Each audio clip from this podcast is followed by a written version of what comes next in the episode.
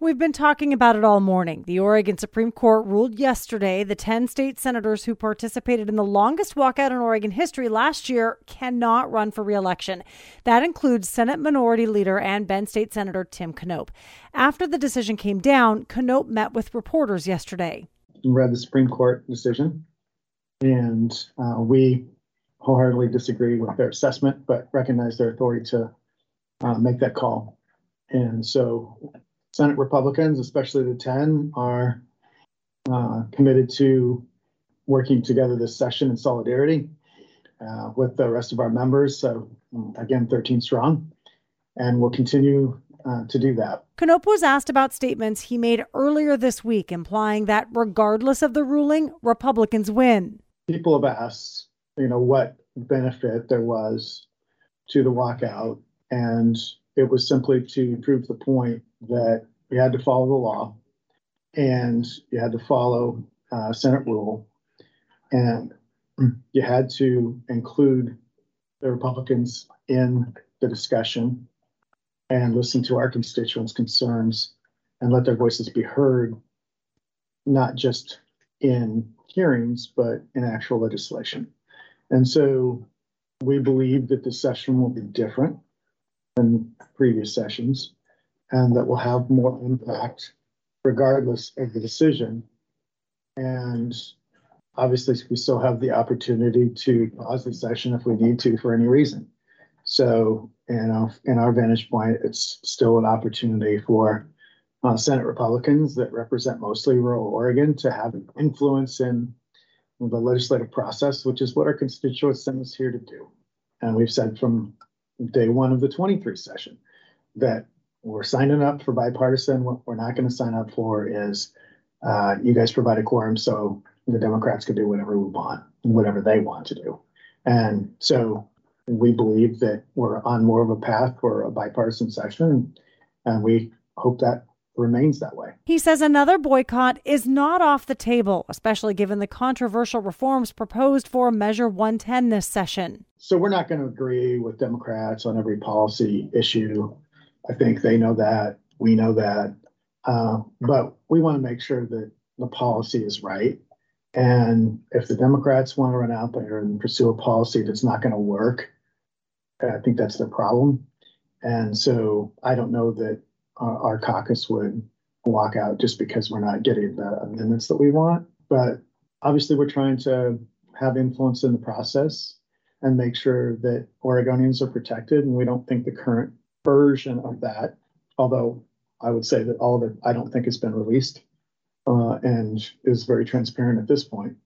But from what we've been told of the framework, we still don't think it is going to solve the problem of addiction and crime and safety for Oregon citizens. Knopp spoke directly to his constituents in Bend. It's been an honor and a privilege to, to represent them, and I'll continue to represent them until my term is completed and people have asked me what I'm going to do. And uh, I have thoroughly enjoyed public service, and uh, that's a question uh, for the future. And so, um, who knows uh, if this is a, a pause in public service for, for me and the others, or if it's uh, you know the end of a road and a new beginning for something else. But uh, I would just say that in this process, you you don't get everything you want, but I think to a person the uh, members of the Senate Republican caucus uh, would do the walkout again because they were standing on a principle, which is you have to follow the law and you have to follow Senate rule,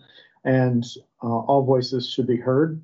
And I, you know, I, we think those principles were uh, worth standing for and would do it again. He believes the Supreme Court decision was biased. You know, you have uh, seven liberal judges uh, and the, the varying degrees of their, uh, you know, them and their progressive interests, uh, I think, are well known. And so uh, the, uh, I think the idea uh, that anyone should be surprised by their conclusion, uh, most of them were appointed by liberal judges or liberal governors um, to the court.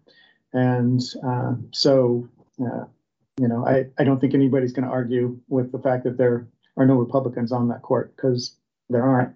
And there are no conservatives either. And so I, am not really surprised by the decision. Of the 10 senators involved in the six week walkout of 2023, six are near the end of their term. That means some substantial turnover in the Senate Republican caucus, regardless of the outcome of the next election. The other four are out after 26. You know, I think if you look over probably any 10 year period, 60 to 70% of the caucuses turnover anyway.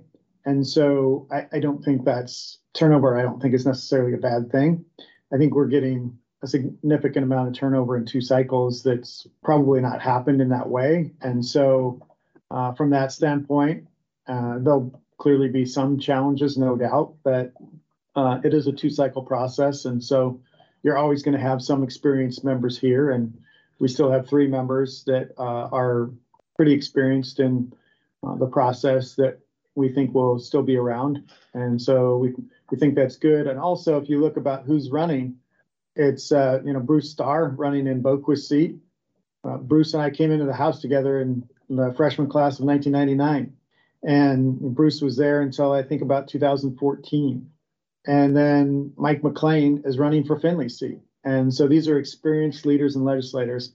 You know, I would welcome them back to the Republican caucus, whether uh, I'm here or not. And uh, and then we have uh, Representative Goodwin that is running for a Senate seat down in Southern Oregon. And so you have uh, Diane uh, Linthicum, who's running for uh, her husband's seat. So you know these are people who've been involved in the process. So I'm not very concerned about the significant turnover of the cycle. So, what's next for Knopp in Bend? I don't know what I'll do in terms of uh, public service or community engagement, but uh, I can tell you I've thoroughly enjoyed working in the housing industry for the past 20 years and uh, would love to continue to do that and have an impact. I think uh, I, you know, I, I've told people that there are very few things that provide more satisfaction than uh, being able to put a roof over somebody's head you know, I've been able to work with people who do that and try to provide a pathway uh, for that to happen for the last 20 years and worked in the affordable housing arena for uh, probably over a decade now, certainly over a decade, almost 15 years, I guess.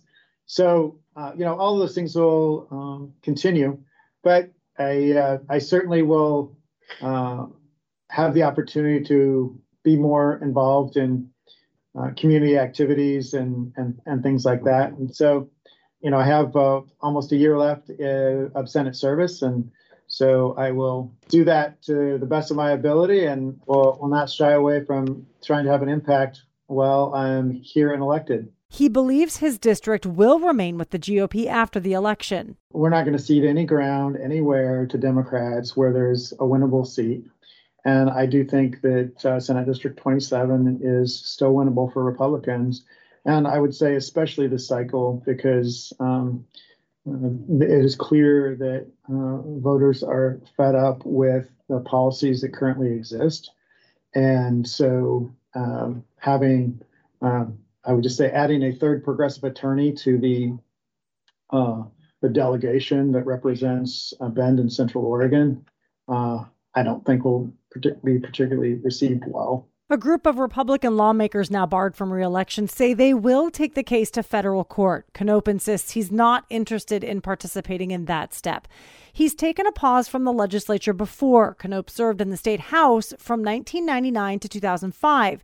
He wasn't elected to the Senate until 2012. I'm Heather Roberts for FM News 100.1 and 1110 KBND.